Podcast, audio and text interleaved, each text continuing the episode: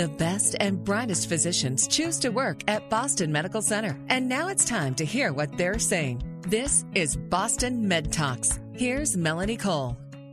Through innovative treatment, education, and research programs, the Grayken Center for Addiction at Boston Medical Center is committed to making long term recovery a reality for every patient. My guests today are Michael Botticelli, he's the executive director of the Grayken Center for Addiction, and Paul Kusiak, he's the father of two young men who are now in recovery, and he's an advocate for families and a parent coach. Welcome to the show, gentlemen.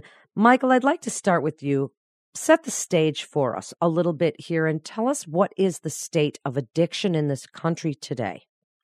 So we are really seeing uh, an unprecedented level of morbidity and mortality associated with drugs and drug overdoses in the United States. Uh, last year, almost 72,000 people died of a drug related overdose. The vast majority of those attributed to opioids like prescription pain medication and heroin, and now uh, illicit, uh, illicit drugs like fentanyl. This is more than car crashes in the United States, uh, more than gun fatalities, and more than HIV deaths in the peak of the AIDS epidemic. So this has really been an unprecedented health crisis, uh, the likes of which the United States has never seen. Paul, tell us your story because as as Michael discusses the state of addiction in the country, you're kind of ensconced in that. Tell us your story. So I've um, I'm just a dad um, who's uh, worked in high tech most of his life. And uh, one day my uh, world changed. Uh, my wife and I felt as if we were sitting in the bleachers watching our kids playing sports. And then one injury led to multiple surgeries and prescribing lots of highly addictive pills. And uh, the next thing you know, we were living our own private 9 11 spread over about five years. And that included learning that my second son uh, was also addicted to uh, prescription pain meds. So my um, youngest son um, first entered treatment when he was 19 years old, and my youngest son when he was 16 and a half. But um, Very fortunate. Uh, t- today, my oldest son is 34, and he's been doing well for over eight and a half years. And my youngest son is 30, and he's been doing great for about 11 and a half years. So my wife and I are very grateful. Uh, we're really proud of our sons, and, and we're trying to give back in any ways that we can to help other families. Wow. Well, you certainly are. And what a story. So, Michael, tell us about the Grayken Center. When was it launched? How did it come about? And then we're going to ask Paul how he is helping other parents. So, Boston Medical Center has a very long history of innovation and care for people with substance use disorders. It's a bit unusual uh, for uh, many hospitals um, who haven't really thought about how they treat people with addiction. So, you know, programs started here over 25 years ago to deal with uh, many of the patients who intersect with Boston Medical Center and has really been an innovative leader in clinical care, in research, in treating, uh, in treatment and education. Um, but really, realized, given the magnitude of the drug crisis before us, uh, really needed to do more work. And we're very fortunate uh, to get an incredibly generous gift from the Grayken family to establish the Grayken Center here at Boston Medical Center. And really, the function of the Grayken Center is to continue to innovate, uh, making sure that we have uh, good clinical models to treat particularly our most vulnerable people, to make sure that we continue to do a good job at educating practitioners around addiction, and to really continue to replicate model programs across the country. So, really, through the resources of the Grayken Center, we really want to continue to innovate and accelerate the the great work that's happening here, uh, and make sure that that's a standard of care across the country. Paul, help us understand what it's like for a parent. Speak about how important support for parents is, as you're a parent coach and an advocate for families. And I myself am a parent, and this is such a heartbreaking story to hear, and yet hope in the tunnel there and hope at the end. Tell us what it's like and how you were able to get involved. Well, it, it was a long, you know, process. There's no manual for for this. At least there wasn't um, back in the day when I first learned that my first son was struggling with um, prescription opiates, like I said, which led to heroin. But um, w- what I realized is, you know, very early on that you need to move past stigma. You have to just treat this as if it was any other illness and reach out for help early and often. And that's what um, my wife and I did. You know, we um, we just moved past um, any blockades that were there. We stayed in our kids' corners and we advocated for them just like they we would if they had any other illness. This led me to um, organizations like the Partnership for Drug Free Kids, where I've been a volunteer for about eight years, and I, I've recently joined them. In 2014, I became a parent coach when we first started our National Parent Support Network. And it's just been a wonderful organization. We have um, evidence based resources that cover everything from awareness to education to prevention, intervention, treatment, and recovery of substance use disorders. And these are resources that can help any organization throughout any community.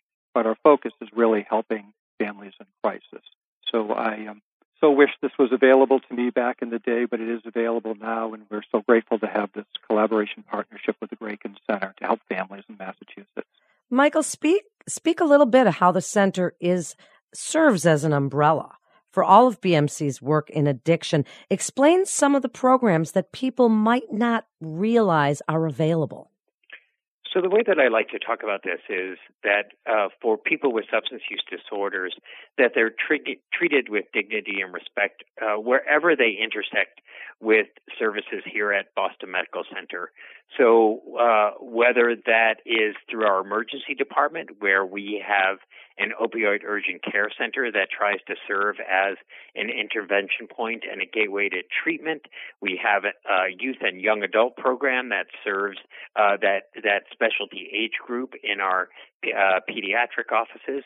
We have a program for pregnant uh, pregnant women with opioid use disorders and substance use disorders to give them and their babies good care not only prior to delivery but also provide them with a level of support services uh, after they deliver. We we also have one of the largest primary care based treatment programs that provide people um, integrated treatment care along with their uh, primary medical care. And we have over 700 people uh, in that clinic. Um, we also have a program that identifies and intervenes with patients with substance use disorders who might be hospitalized because of their addiction or a related health condition. So I, you know, I, I the way that I like to talk about this is that we provide a level of support and intervention uh, wherever people are intersecting um, with uh, Boston Medical Center services. And that's really highly unusual for a hospital or medical center. And we like to think that we are kind of delivering overall excellence in substance use care, regardless of where our patients are in our healthcare delivery system. Well, you certainly are. So, Paul, when you work with families and parents, are these programs for parents? Are they intended to learn to cope with their own feelings if their child suffers from addiction? Or are they also helping parents learn the skills to help their child? As you said, programs like this were not available back in your in the day that you were dealing with this. So are are they teaching parents how to intervene, how to get their children or their loved one into the center. Tell us a little bit about your work with parents. Sure. Uh, for for far too long, I think parents have heard you know the term tough love, or we've been told that we can't help our kids; they need to hit bottom. We need to detach. You know, in some cases, throw them out. And we wouldn't do this if our kids had you know any other illness. But you know, but fortunately, you know there is there is another way. You know, as I said earlier, I think by staying engaged, you know, parents can help. So today in our parent support network, and what we mean by parent, by the way, is a parent or any significant caregiver in that child's life. And we're helping uh, kids that are in their teens, their 20s, their 30s, and some are older. And the drugs may vary from beer to wine to marijuana to prescription drugs to, as Michael said, heroin or fentanyl. But parents can call into our helpline and they can talk to um, a bilingual master's level specialist.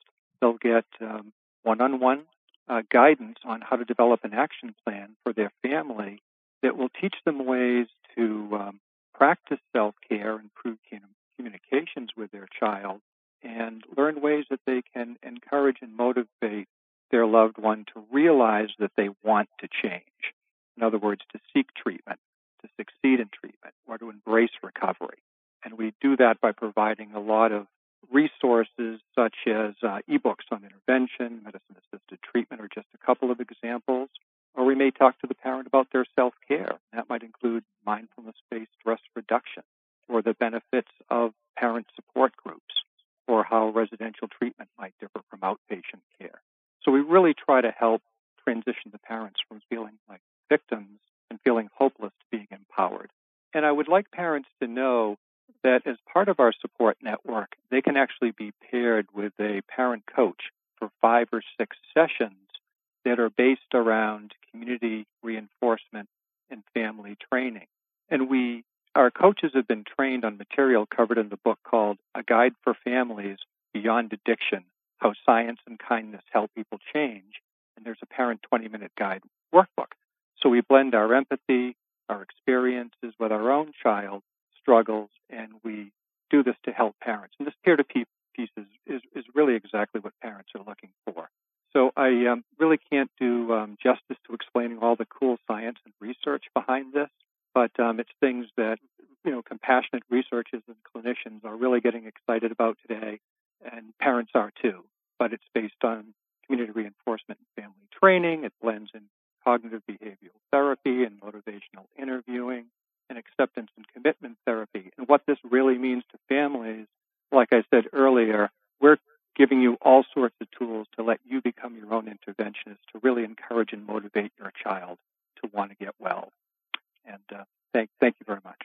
Wow, and you put it so beautifully. Michael, first last word to you. What do you want the listeners to take away from this segment that you're on with Paul as the executive director of the center and to understand how important, as you say, medical, you know, medical communities don't often partner with an addiction center such as this. So it's really early intervention and spotting these things even in the ER. Wrap it up for us. What would you like us to take away from the importance of addiction in this country and recognizing it in our loved ones?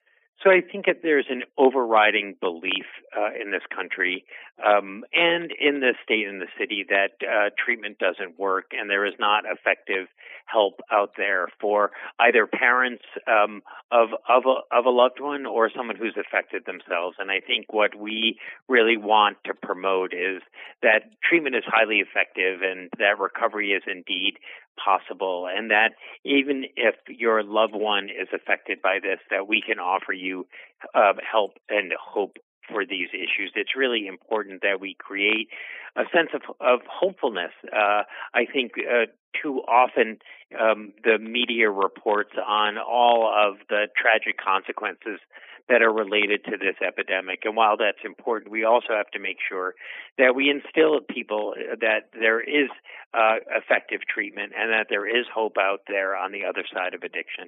And Paul, last word to you as a parent. And we have so appreciated your story. And it certainly is inspiring what you have had to go through and what you see on the other end. Give parents some of that same hope that you have now and, and tell them what you would like them to know if they have a child that suffers from addiction. I would um, welcome them to um, to reach out to us, like I said, to um, to try to stay engaged with their loved one and to move past stigma and take that courageous first step to um, call our helpline, to uh, join some of the wonderful um, parent support groups, you know, that are out there, or take advantage of individual counseling. I think that, um, and I hope that any parent or organization who hears this can agree that uh, the more we all collaborate and share resources, especially when they're evidence based, that the, the sooner more lives can be saved and more families can heal. And the helpline number is 844 319 5999, or you can text HOPE MA to 55753, and that's for the Grayken Addiction Support.org. So you can learn more as well. Thank you, gentlemen, for being with us and sharing your stories and information today. It's quite inspiring and really gives hope and information to those out there who love somebody who's suffering from addiction. This is Boston Med Talks with Boston Medical Center. For more information, you can go to bmc.org. That's bmc.org. This is Melanie Cole. Thanks so much for listening.